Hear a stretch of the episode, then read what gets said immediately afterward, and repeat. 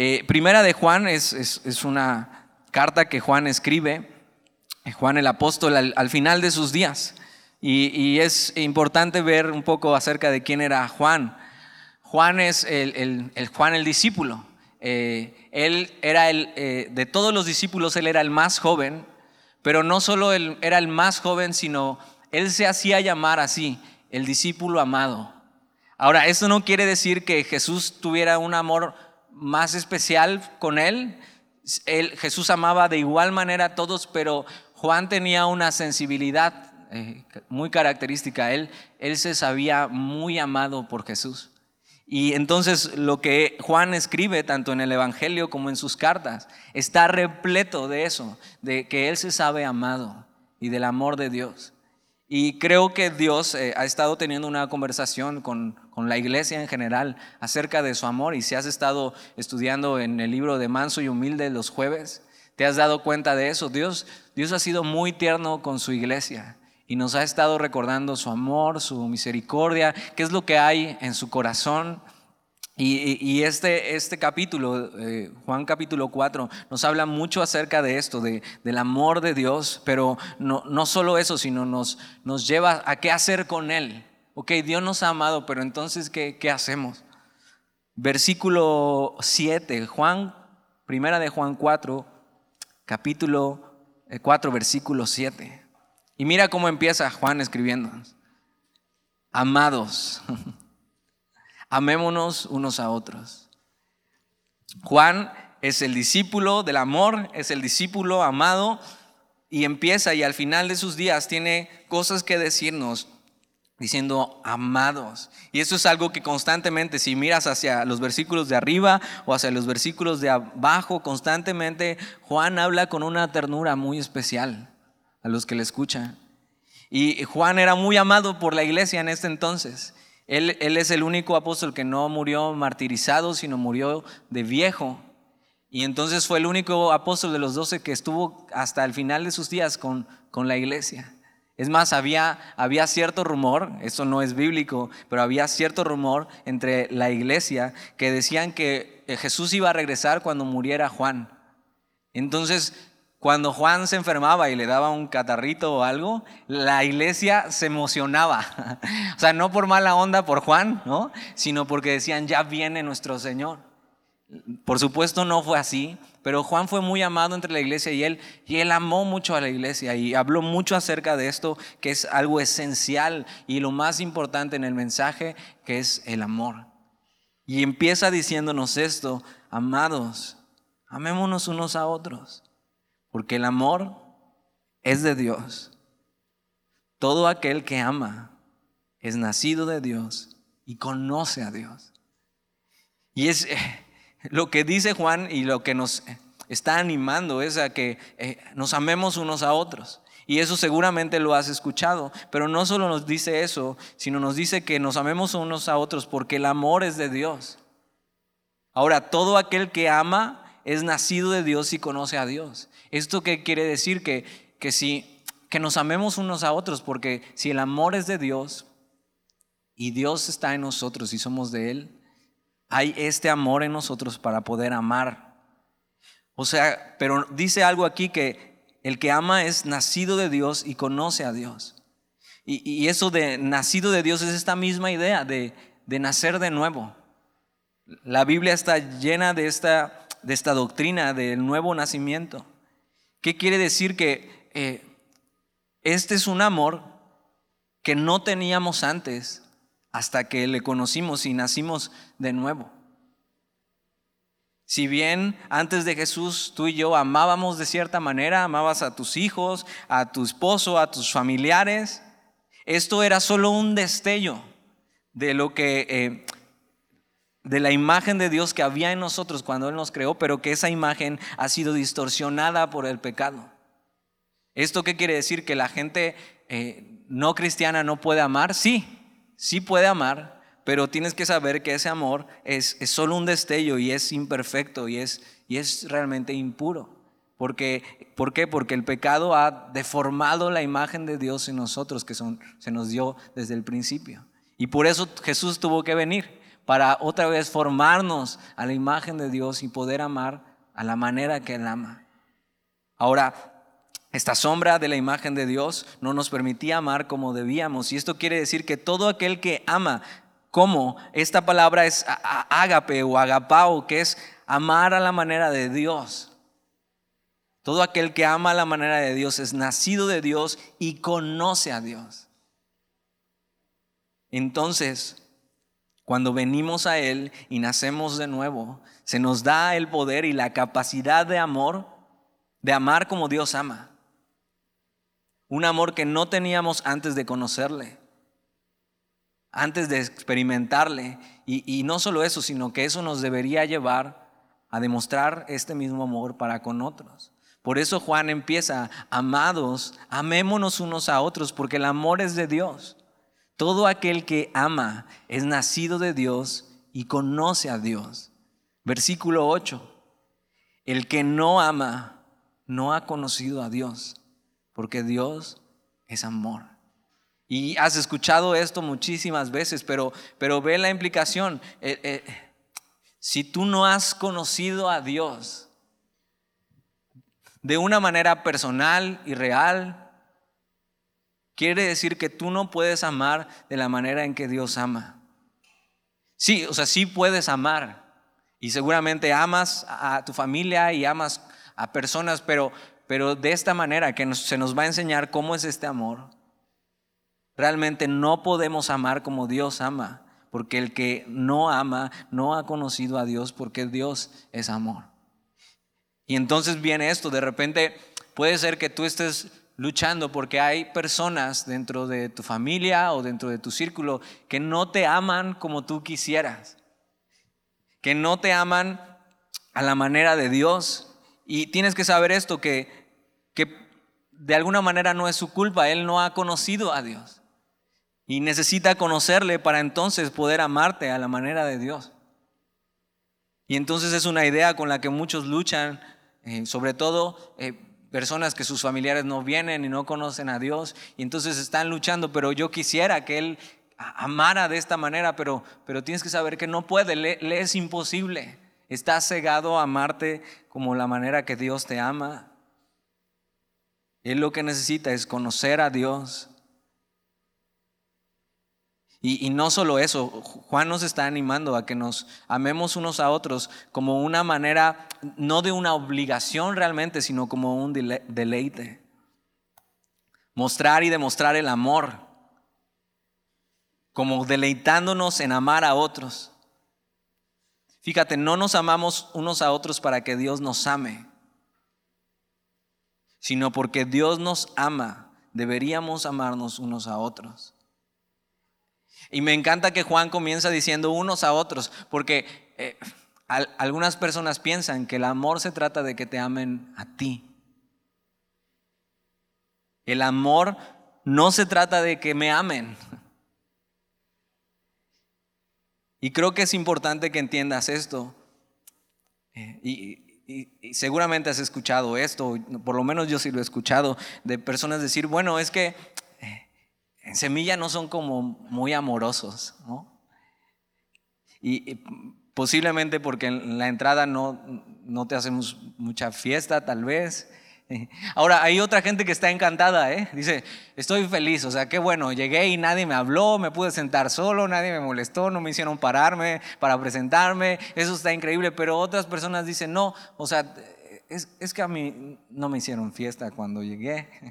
Y, entonces yo quería que me demostraran, pero debes de tener cuidado porque el amor no se trata de que te amen, el amor se trata de amar. Juan está diciendo unos a otros, ¿eh? Y no está diciendo, ok, si te aman, tú ama.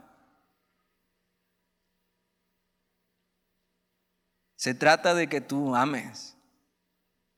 Y muchas personas esperan ser amadas, pero no están dispuestas a amar.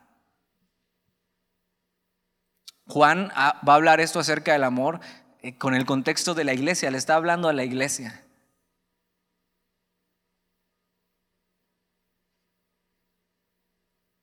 Muchas personas deciden abandonar a Dios o irse de la iglesia por no sentirse amadas. pero ellos nunca amaron tampoco.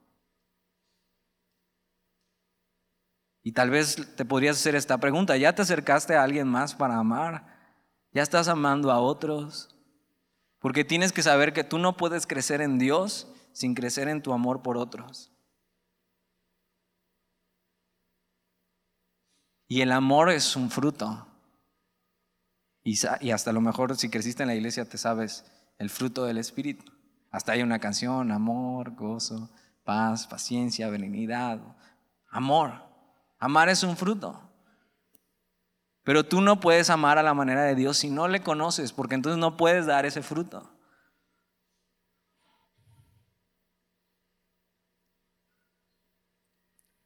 El amor es un fruto de la naturaleza regenerada y de conocer a Dios. La ausencia de su amor es no haberle conocido, no haber sido regenerado. Tú tienes que saber que el amor es intrínseco de Dios, pero no, pero no es intrínseco en nosotros, no es parte de nuestra naturaleza. Entonces necesitamos recibir ese amor para poder darnos todo lo que Dios hace está impulsado por su amor. Por eso dice, porque Dios es amor.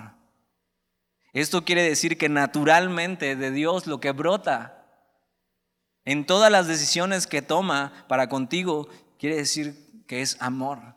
Aún los momentos difíciles, cuando estás en medio de las pruebas, todo lo que Dios está haciendo en tu vida es impulsado por esto, por su amor.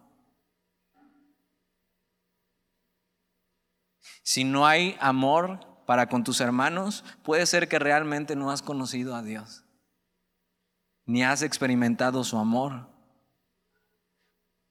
Pero hoy puede ser ese día. Hoy puede ser el día de que conozcas su amor y su amor sea derramado en tu corazón. Ahora, Juan no solamente nos dice eso, sino, sino nos dice cómo es su amor. Y, si todo lo que Dios hace es impulsado por su amor, entonces ¿cómo se ve su amor? Versículo 9. En esto se mostró el amor de Dios para con nosotros. Ve, esto. Es, Dios no nos, eh, nos envía una carta para decirnos que somos muy amados. No nos mandó eh, chocolates a la puerta de la casa y unas rosas para que nos sintiéramos muy amados. Pero Dios sí mostró su amor, hizo una demostración de su amor. Ni siquiera nos preguntó si queríamos ser amados. Dios simplemente mostró su amor para con nosotros. ¿Y cómo mostró su amor para con nosotros? En que Dios envió a su Hijo unigénito al mundo para que vivamos por Él. Y eh, Piensa esto. Dios no solamente se queda con decirnos y que estemos informados acerca de su amor, sino Dios va hasta las últimas consecuencias para demostrarnos su amor. En medio de algo tan doloroso como entregar a su propio hijo.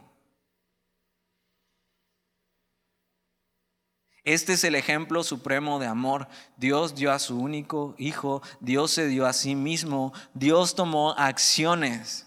Dios hizo algo, pero no cualquier cosa, Él se sacrificó. Por una sencilla razón, para que tú y yo tengamos vida eterna. Ese es su amor. Dios hizo lo necesario para, para nosotros, con un fin mayor, salvarnos. Aún, aunque eso significara dolor y aflicción, Dios entregó a su Hijo y nos amó. Entonces, aún en medio del dolor y de la aflicción, tienes que saber, Dios, Dios es amor y Dios me ama. Él permite las cosas que Él odia para lograr los propósitos eternos en las personas que Él ama. Porque piensa eso, fue un sacrificio entregar a su propio hijo y derramar el juicio y su ira sobre sus hombros. Y Jesús muestra completamente la naturaleza y el carácter de Dios entonces tenemos que aprender más de Él. Tenemos que pasar tiempo conociéndole, viendo cómo fue su vida. Si queremos amar como Dios ama, necesitamos acercarnos a Él.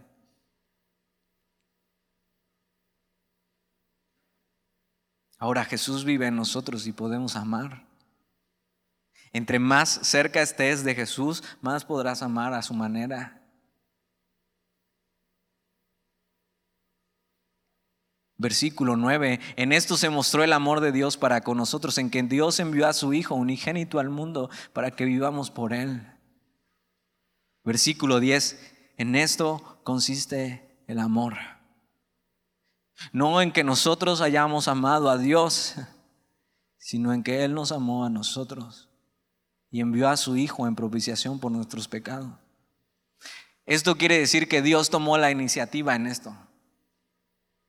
Ahora, cuando a ti alguien te ofende y, te hace daño y entonces te, eh, te trata mal, te da la espalda, tú, tú lo más normal es que tú agarres y digas, bueno, pues lo perdono, incluso puedes decir, pues le amo, pero pues ahí nos vemos, ¿no? Ahí quedó, ahí quedó todo.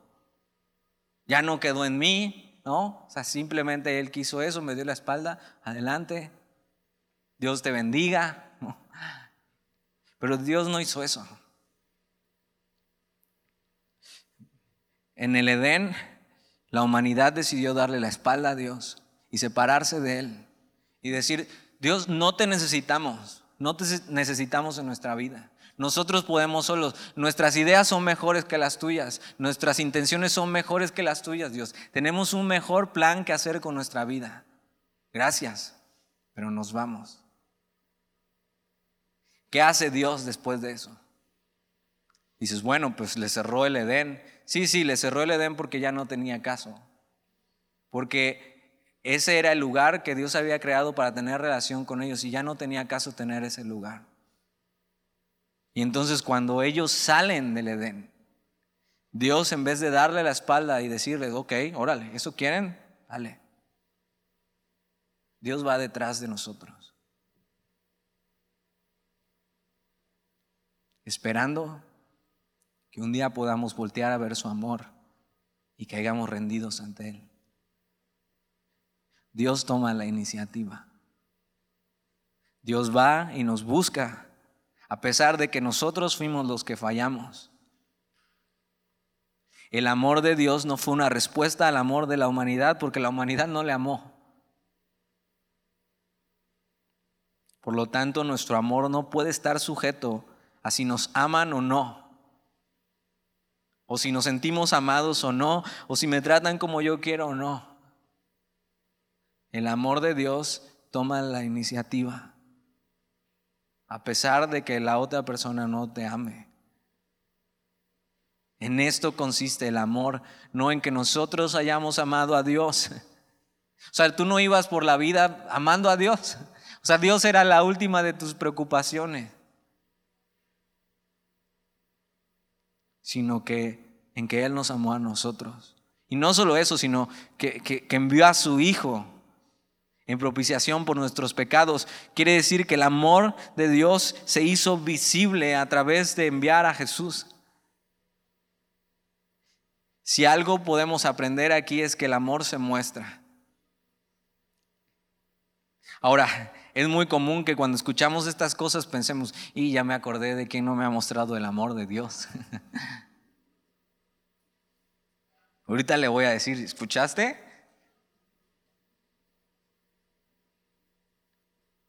¿Qué tal si mejor volteamos aquí y pensamos en cómo yo estoy mostrando el amor de Dios en mi vida?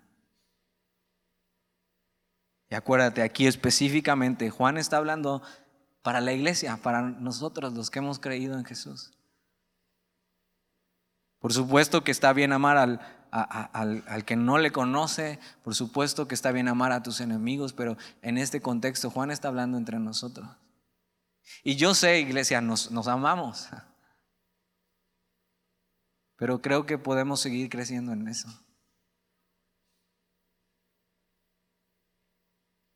El amor se muestra de una manera entregándose.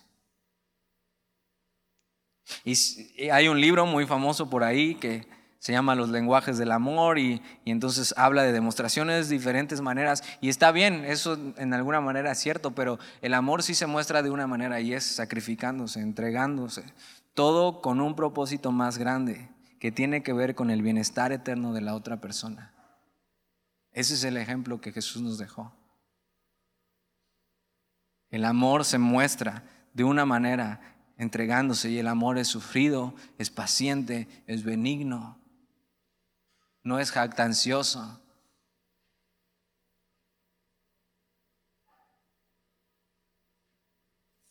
Entonces, cuando estés en una encrucijada de qué hacer en tu vida y cómo amar, acuérdate, el amor se muestra entregándose.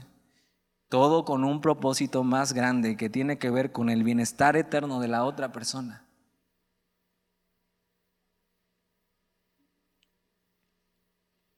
De eso se trata. Dice versículo 10, en esto consiste el amor, no en que nosotros hayamos amado a Dios, sino en que Él nos amó a nosotros y envió a su Hijo en propiciación por nuestros pecados. O sea, para, para pagar por nuestros pecados, la sangre de Jesús tuvo que ser derramada. Eso es amor. Versículo 11. Mira cómo nos habla Juan otra vez, amados.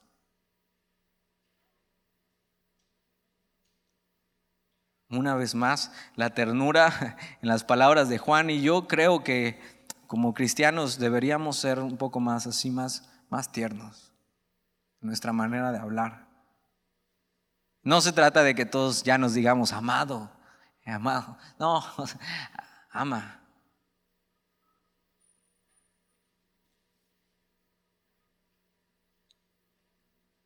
Entonces ya nos dijo de qué no se trata. No se trata de amar a Dios porque no podemos, porque Él nos tuvo que amar primero, Él tomó la iniciativa. Amar se trata de tomar la iniciativa. No podemos amar como Él nos ama hasta que recibamos su amor.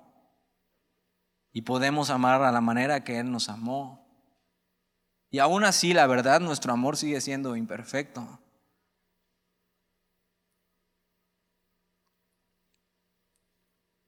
Hay, muchas personas frustradas por no poder amar a Dios como quisieran. ¿No te pasa?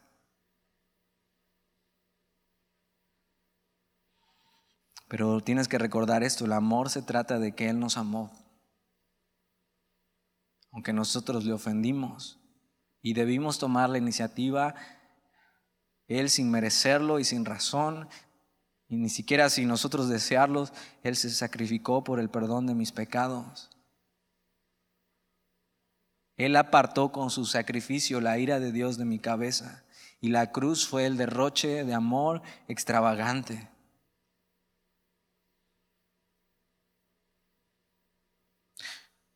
Realmente nuestro amor por Dios no dice nada acerca de, de lo bueno que somos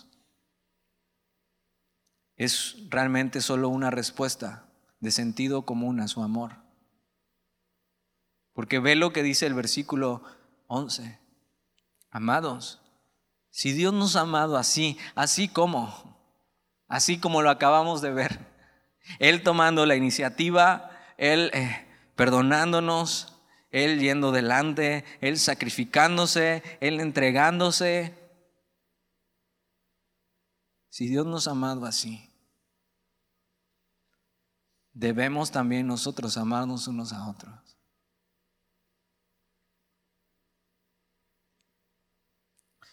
Esto quiere decir que su amor me obliga de alguna manera.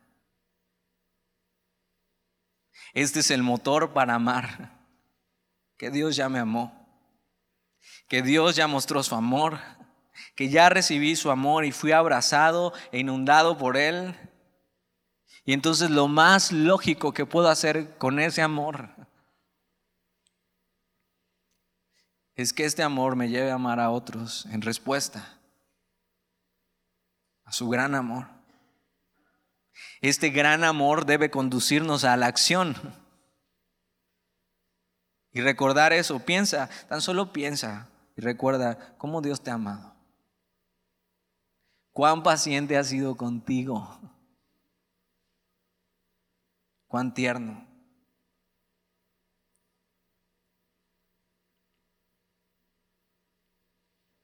Amados, si Dios nos ha amado así, debemos también nosotros amarnos unos a otros. Pero es que Dani, no sabes cómo me mira. si Dios nos ha amado así. Es que yo creo que no le caigo si Dios nos ha amado así. Pero es que no hace nada por mí. Yo necesito, si Dios nos ha amado así.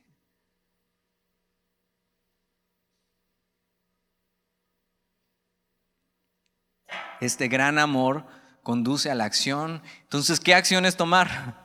O sea, ¿cómo se ve eso? A veces amar significa decir que no también.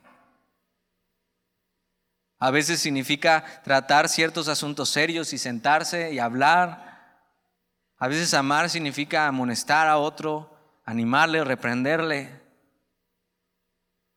Pero a veces es solo y más que suficiente una, una caricia y una sonrisa. Dices, traigo cubrebocas. Bueno, pues ya, haz los ojos así entonces. Y la semana pasada, terminando la reunión, eh, se me acercó alguien que quiero mucho, tiene muchos años con nosotros aquí en Semilla, y entonces este, me, quería saludar. Entonces ya sabes, el problema para saludar ahorita es como que tú haces así y el otro hace así. Parece que estás jugando eh, piedra, papel o tijeras y no sabes cómo saludarle. Entonces dice, no, no, no, a mí dame un abrazo. O sea, a mí dame un abrazo. Digo, sí, perdón, es que pues yo no sé cómo quieren que lo salude, entonces hago así, hago así. O sea, yo no tengo ningún problema con dar abrazos. Y entonces nos dimos un abrazo, dice, yo, yo soy de abrazos. Y, y eso se ha perdido un poco por lo que hemos pasado. Pero a veces el amor de Dios hasta se, se ve de esa manera, siendo afectivos unos con otros. A veces el amor de Dios se ve eh, con un estoy orando por ti, orando por otra persona.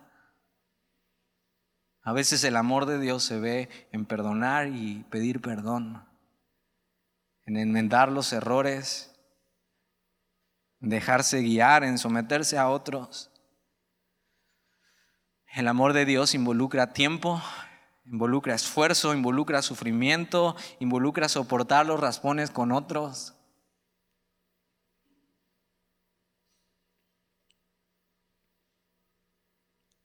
Otra cosa importante es que el amor de Dios no se trata de solo amar al liderazgo de la iglesia.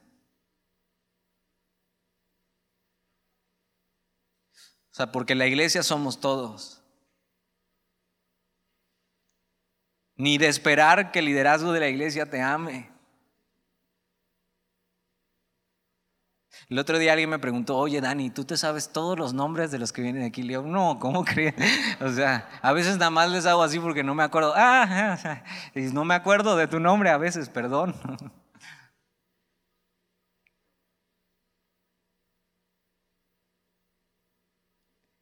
Y a veces estamos entre Dani y Talillo, oye, ¿te acuerdas cómo se llama él? Es que me saludó y no me acuerdo y me dio pena preguntarme.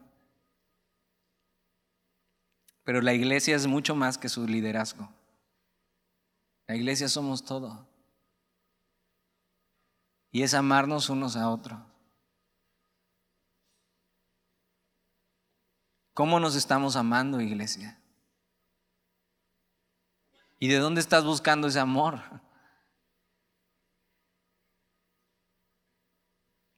Versículo 12 dice, nadie ha visto jamás a Dios. Y esto es real porque Dios es espíritu. Nadie le ha visto. O sea, cualquiera que pueda decir, yo le he visto. O sea, nadie le ha visto. Dios es espíritu. Pero si nos amamos unos a otros, Dios permanece en nosotros y su amor se ha perfeccionado en nosotros.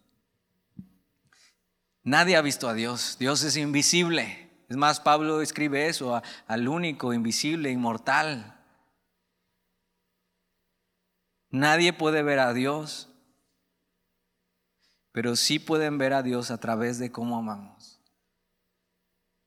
Sí pueden ver el amor de Dios a través de cómo nos amamos unos a otros.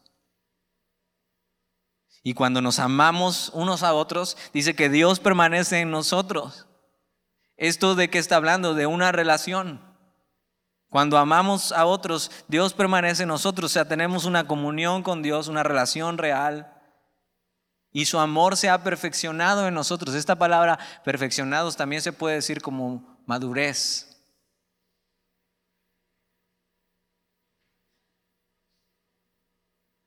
Nadie ha visto jamás a Dios, pero pueden ver el amor de Dios fluyendo a través de nosotros. Y no solo con los de allá afuera, con los de aquí adentro. La meta de su amor es que amemos. Y amarnos es una evidencia visible del Dios invisible. Es la mayor evidencia. No, no son los dones, no es el ministerio, no es la elocuencia, no es la popularidad, es el amor. Y el cristiano maduro lleva esta marca, la marca del amor. El cristiano maduro no está esperando que le amen, sino él toma la iniciativa. Versículo 13, en esto conocemos que pertenecemos, que permanecemos en Él. Y Él en nosotros, otra vez está hablando de una relación de comunión en que nos ha dado su Espíritu. Este es el sello que Dios pone en el cristiano, su Espíritu Santo en nosotros, Él habitando a través del Espíritu Santo en nosotros. Él permanece en nosotros a través de su Espíritu. Y el Espíritu mismo nos da a conocer que estamos en Él, que somos suyos. El Espíritu no solo eso, sino nos da el poder de amar a la manera de Dios. Versículo 14, y nosotros hemos visto y testificamos que el Padre ha enviado al Hijo, el Salvador del mundo. Cuando tienes una relación real con Dios y su Espíritu Santo habita en ti, no solo te da la capacidad de amar, sino que su Espíritu te lleva a testificar y a confesar quién es Él. Y a veces testificamos de Jesús por cómo amamos. Y solo podemos testificar de Jesús si tenemos una relación real con Él, si le conocemos, si hemos experimentado su amor. Y el Espíritu Santo es el que nos lleva a conocerle y a reconocerle en nuestra vida como Señor y Rey. Y dice eso, nosotros hemos visto y testificamos. Ellos eran testigos oculares. Juan es el, último de los discípulos. Y dice, yo lo vi con mis propios ojos y, mis manos lo palparon al verbo, el Salvador del mundo. Yo le conozco. Versículo 15. Todo aquel que confiese que Jesús es el Hijo de Dios, Dios permanece en Él y Él en nosotros. Ve, conocer su amor y creer en Él y tener una relación perfecta a través de su amor. Pero es necesario recibir el amor de Dios primero y creer que esto es verdad. Y esta palabra confesar no solamente está hablando de labios, y sí, conocemos esto, que el que confesare con su boca que Jesús es el Señor y que Dios le levantado de los muertos será salvo, pero no se trata de una simple confesión oral, sino una confesión con tu vida, una vida que expresa confianza y obediencia a, a quién es Jesús.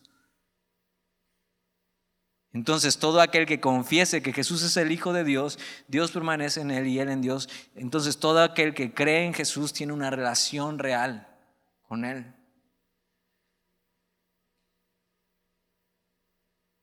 Versículo 16, y nosotros hemos conocido y creído.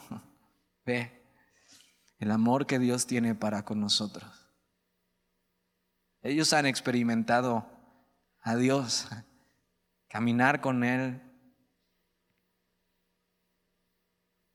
Y dicen, nosotros hemos conocido y creído. Conocer y amar a otros es una evidencia de haber creído y conocido al Dios verdadero. Y tú y yo tenemos el llamado más alto que es a conocerle, a disfrutar de su amor. Entonces una buena pregunta es si ya conoces su amor. Sí, pero dice, sí, bueno, Dani, me han hablado, ahorita estoy escuchándote, me parece una gran idea, me parece muy bonito. No está hablando de conocer así simplemente, sino de un conocimiento que es por experiencia. experimentar el amor de Dios. Si no has experimentado eso, hoy Dios te está llamando que experimentes su amor en una relación real. ¿Y sabes qué es lo más increíble de ese amor? Que nada te puede separar de ese amor.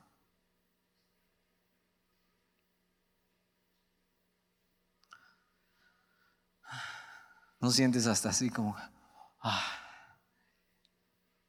ese es su amor. Ahora, ¿qué hacemos con ese amor? ¿Qué hacemos con ese amor? No, o sea, no nos los acabamos, no nos lo acabamos. Pero primero nos dice cuál es el fin de por qué Dios nos ama. Y no, dice, eh, versículo 16, y nosotros hemos conocido y creído el amor que Dios tiene para con nosotros. Dios es amor. Y el que permanece en amor, permanece en Dios y Dios en él. O sea, el que ama. Eso quiere decir el que permanece en amor. El que ama, permanece en Dios y Dios en él. Es una evidencia de que Dios está contigo. Versículo 17. En esto se ha perfeccionado el amor en nosotros para que tengamos confianza en el día del juicio. O sea, para esto Dios nos ha amado. Este es el fin de su gran amor, que el día que estemos delante de Él, ya sea porque muramos o Él regrese, tengamos, confianza. O sea, que no estemos avergonzados delante de Él. La grandeza de su amor lleva su obra completa en, que, en que Él nos salva y que podemos acercarnos a Él y que un día estaremos delante de Él y no estaremos avergonzados. En esto se ha perfeccionado el amor en nosotros para que tengamos confianza en el día del juicio. El día que estés delante de Dios, tienes que saber que todos tus pecados y todo lo que has hecho no impedirá que te acerques a Él y que disfrutes de su amor.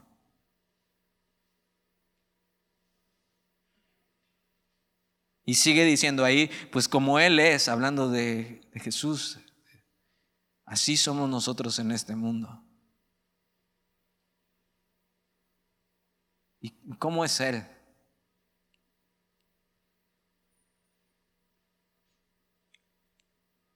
Puro, santo,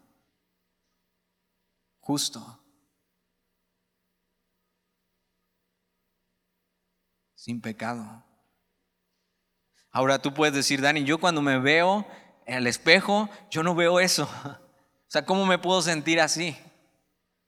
Y eso es lo increíble de la obra de Jesús, que eh, cuando creemos en Él y abrazamos su amor y somos llenos de Él, entonces algo pasa. El Padre, cuando nos ve a nosotros, en vez de ver nuestro pecado que nos separa de Él, Él, ve a su Hijo, justo, puro, santo, sin pecado.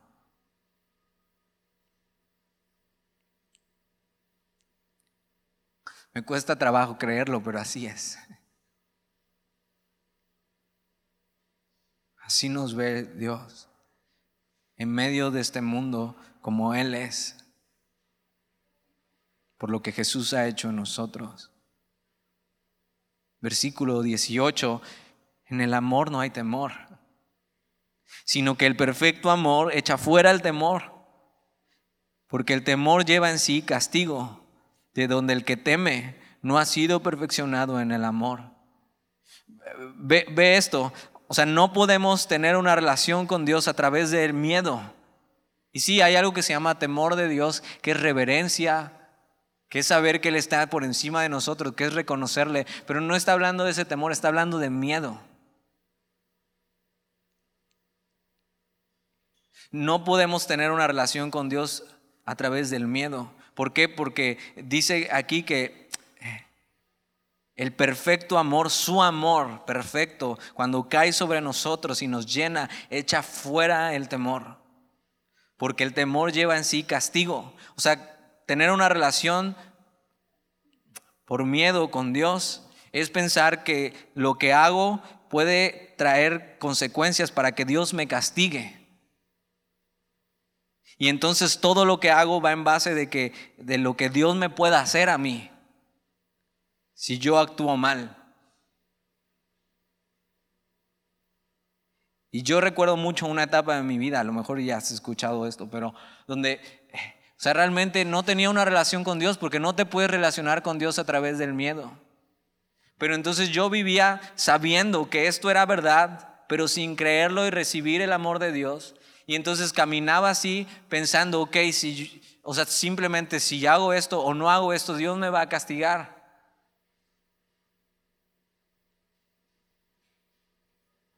Pero no se puede tener una relación con Dios en base al temor, en miedo a ser castigados, en miedo a las consecuencias, incluso obedecer por miedo no sirve de nada.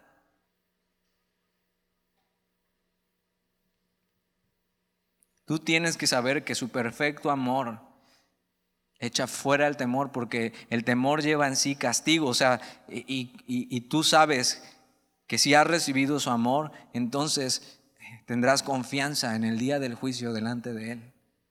Eres libre. Y entonces hoy puedes recibir su amor y que te caiga encima como una cascada que no tengas más miedo del mañana.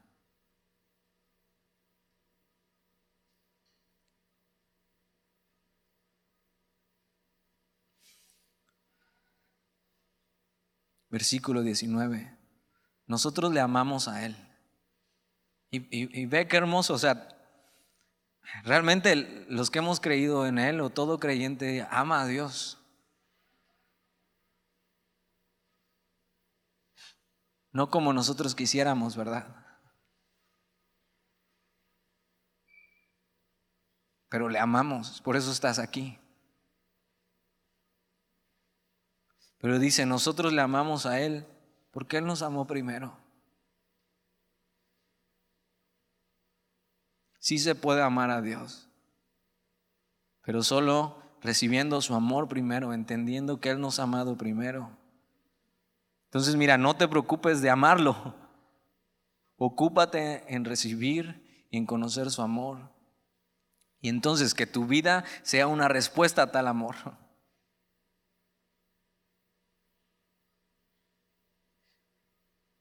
Él nos amó antes de la fundación del mundo.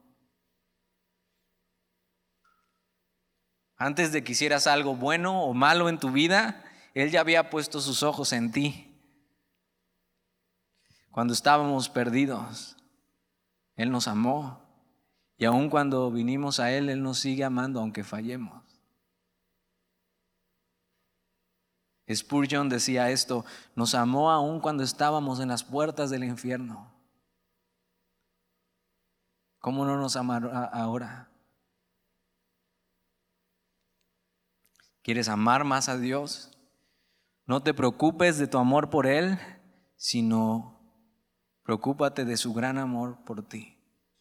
Ahí tienes que poner tus ojos. Ahora, ¿qué hago con esto? O sea, ya sé que Dios me ama. Ya entendí, versículo 20. Si alguno dice, yo amo a Dios y aborrece a su hermano, es mentiroso.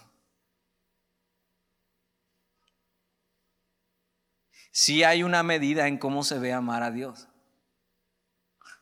amando a otros. Y no podemos amar a Dios si no estamos dispuestos a amar a otros. Tú puedes decir lo que quieras y engañarte a ti mismo. Pero si alguno dice, yo amo a Dios y aborrece a su hermano, o sea, le, le odia, le desprecia, es mentiroso. Porque mira lo que dice, pues el, el que no ama a su hermano, a quien ha visto, ¿Cómo puede amar a Dios a quien no ha visto? Si hay una medida de cómo se ve el amor de Dios. Y, Juan escribió esto acerca de lo que Jesús dijo en Juan 13:35, en esto conocerán todos que sois mis discípulos, si tuvieses amor los unos con los otros. Te pido algo, no, no te vayas hoy sin, sin eso, sin amarnos los unos a los otros.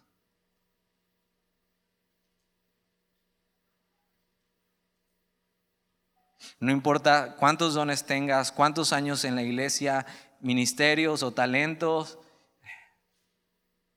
Si tú dices amar a Dios y aborreces a tu hermano, te estás engañando a ti mismo. Pues el que no ama a su hermano, a quien ha visto, ¿cómo puede amar a Dios a quien no le ha visto? Ahora acuérdate, no se trata de que me amen, se trata de que yo ame. No te engañes a ti mismo, recibe el amor de Dios, ama. Esto involucra voluntad, ¿eh? acuérdate, no es un sentimiento.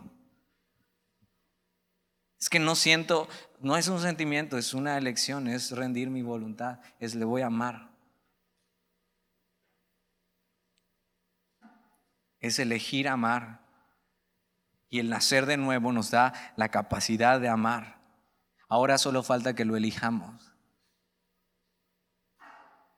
El amor hacia un Dios que no hemos visto, pero hemos recibido su amor, se demuestra amando a otros.